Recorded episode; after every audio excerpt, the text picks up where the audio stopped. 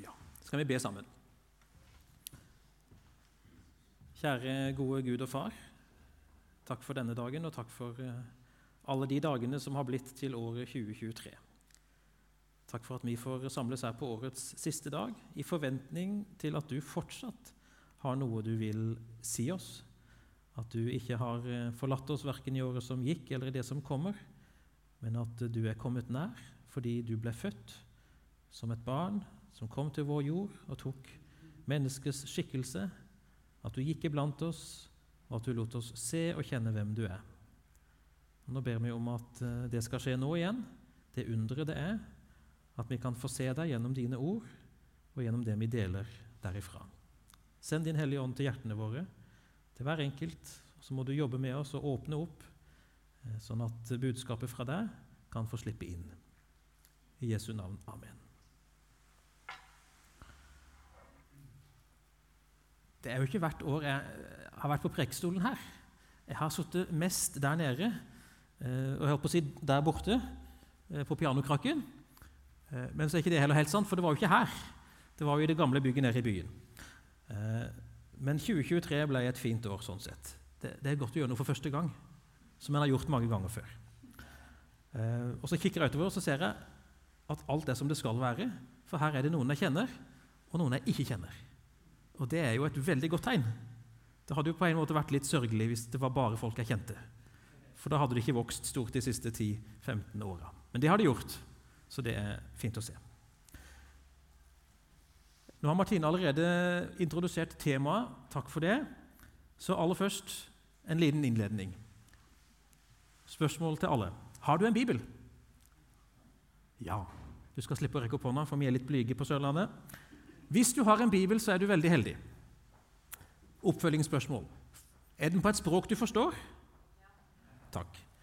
Da er du dobbelt heldig. Sist, neste spørsmål. Har du mer enn én bibel i hylla, som alle er på et språk du forstår? Det nikkes.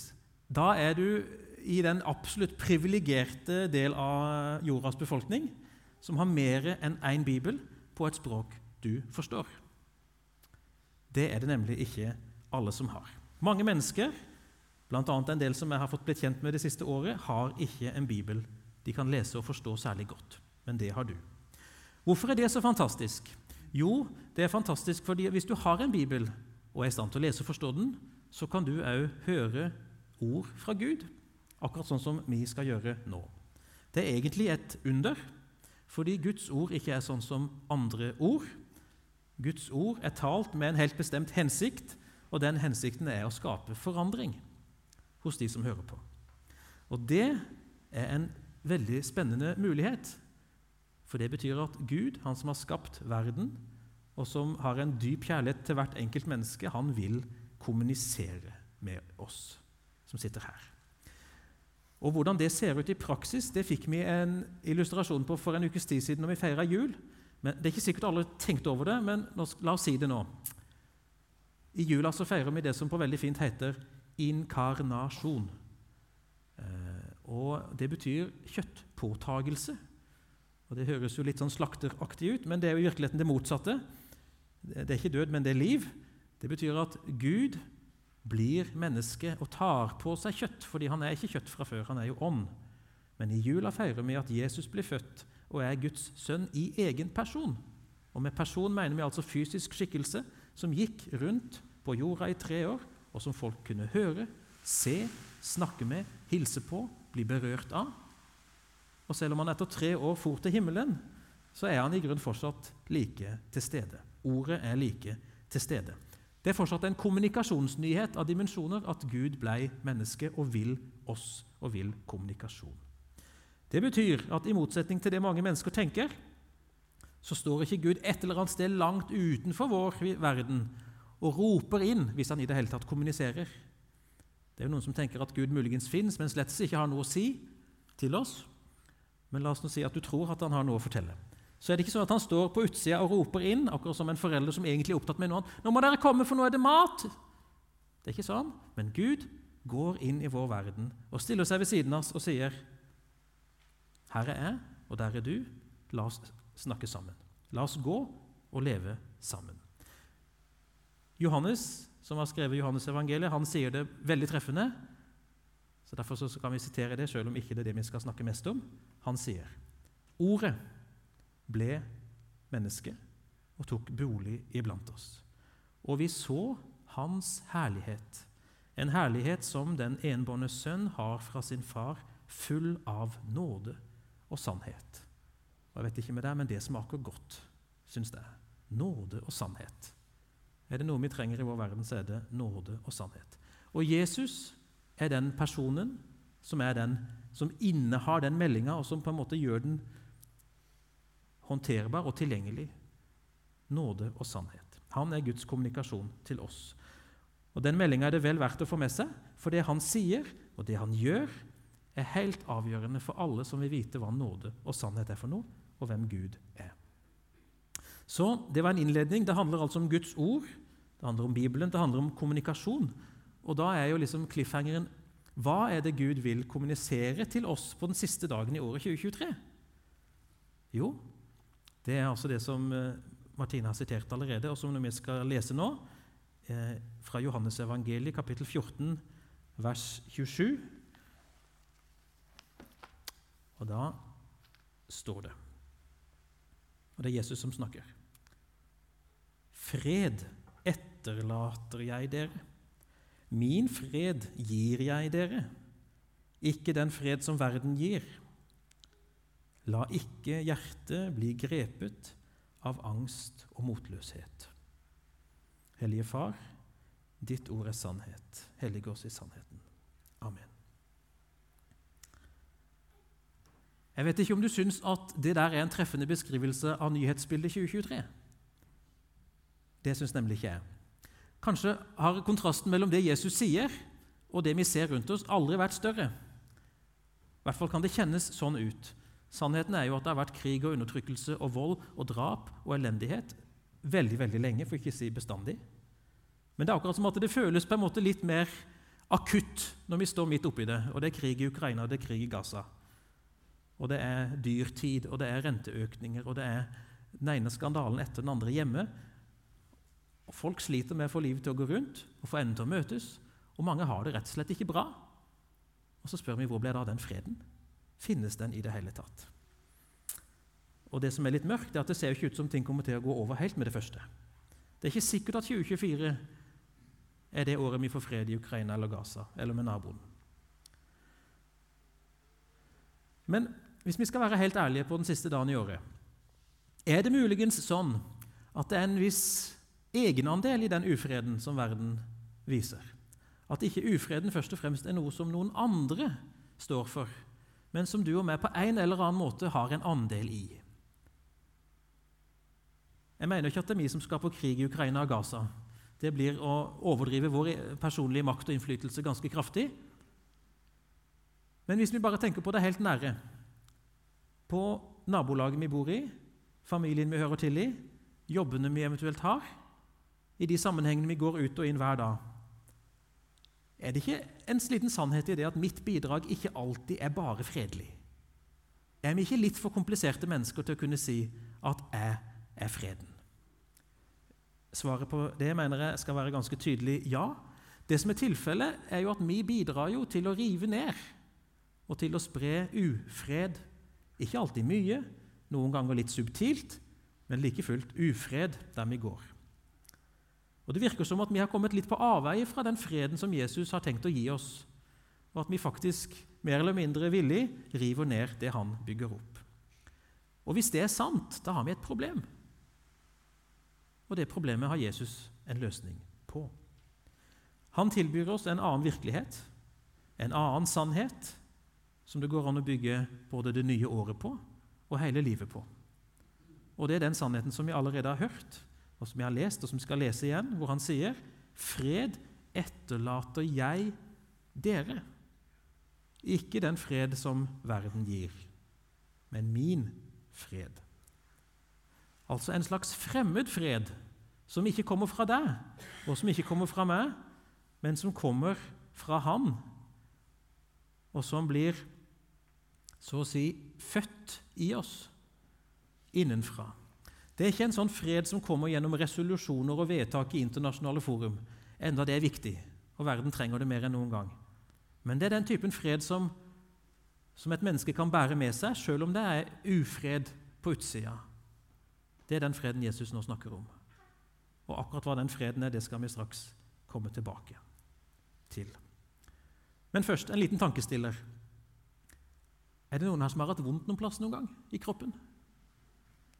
Ja, jeg trenger egentlig ikke svar på det spørsmålet. Jeg er ganske sikker. Har du gjort som meg, så har du tatt Paracet for å døyve den. ikke sant? Og det, vet du, det fungerer jo kjempefint i akkurat fire timer, eller litt mindre. Og så må du ha påfyll. Er det ikke sånn? Og så får du ikke lov å ta mer enn tre ganger om dagen. Så hvis du har skikkelig tannverk, eksempel, så må du gjøre sånn som jeg har gjort en gang. Da må du ha både Ibux og Paracet og Paralgin forte til kvelds.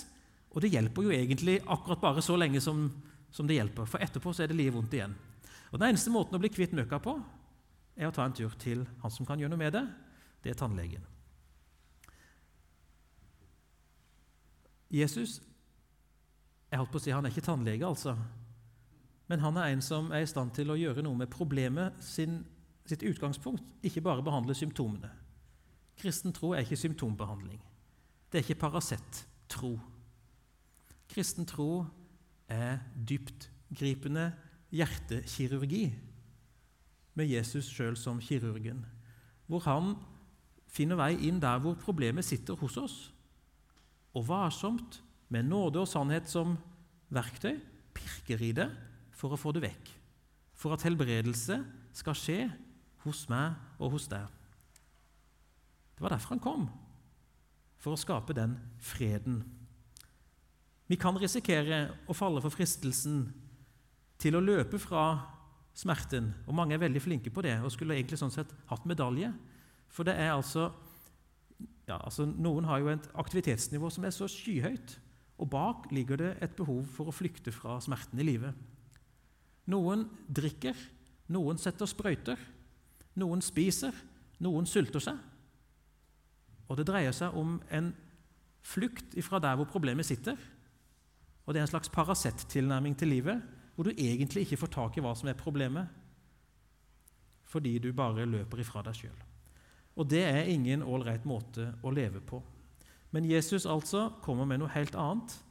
Han lar oss kjenne etter, og han er villig til å ta tak i det, og han vil forandre det, han vil forvandle det, sånn at det blir helt, så det blir friskt, så det blir fred.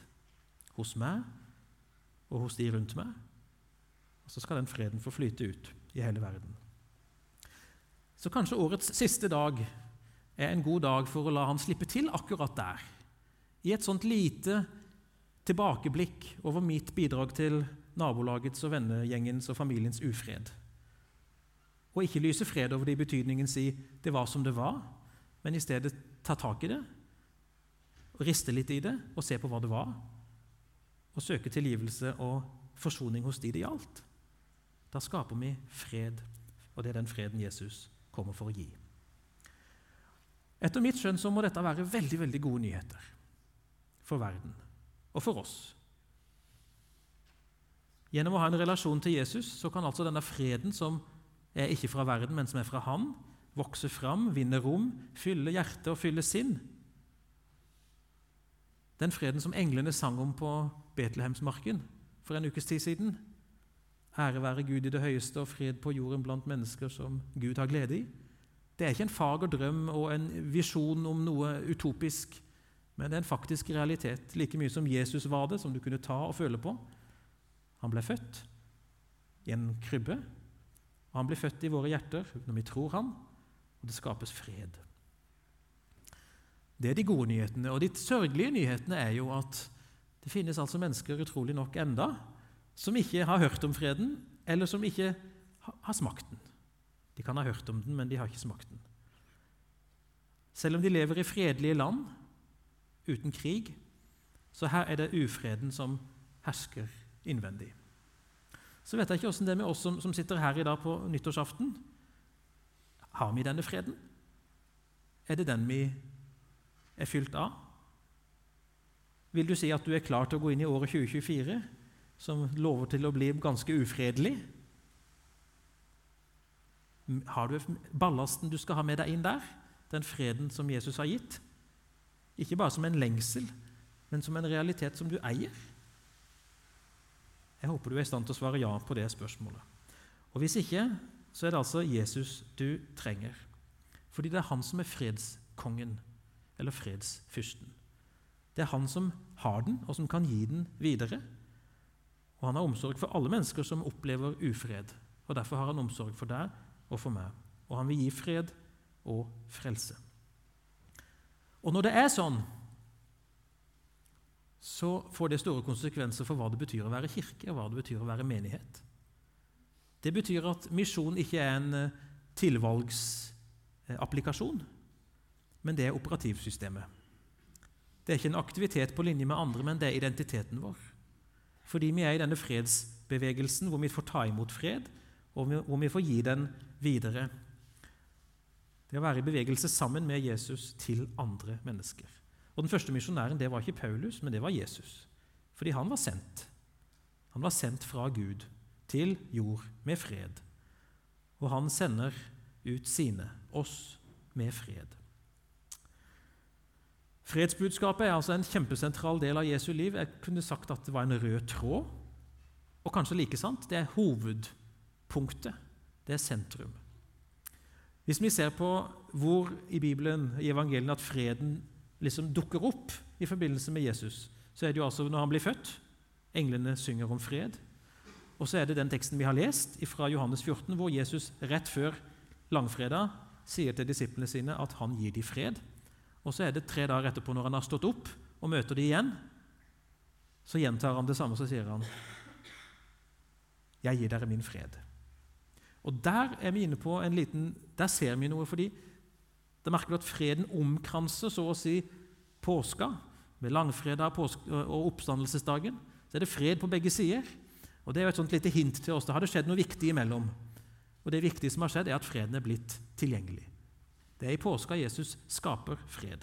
Han blir født i jula for å leve helt til påske, hadde han sagt, og får i påska å skape fred på korset og stå opp for å bevise at det var sant, og det var gyldig.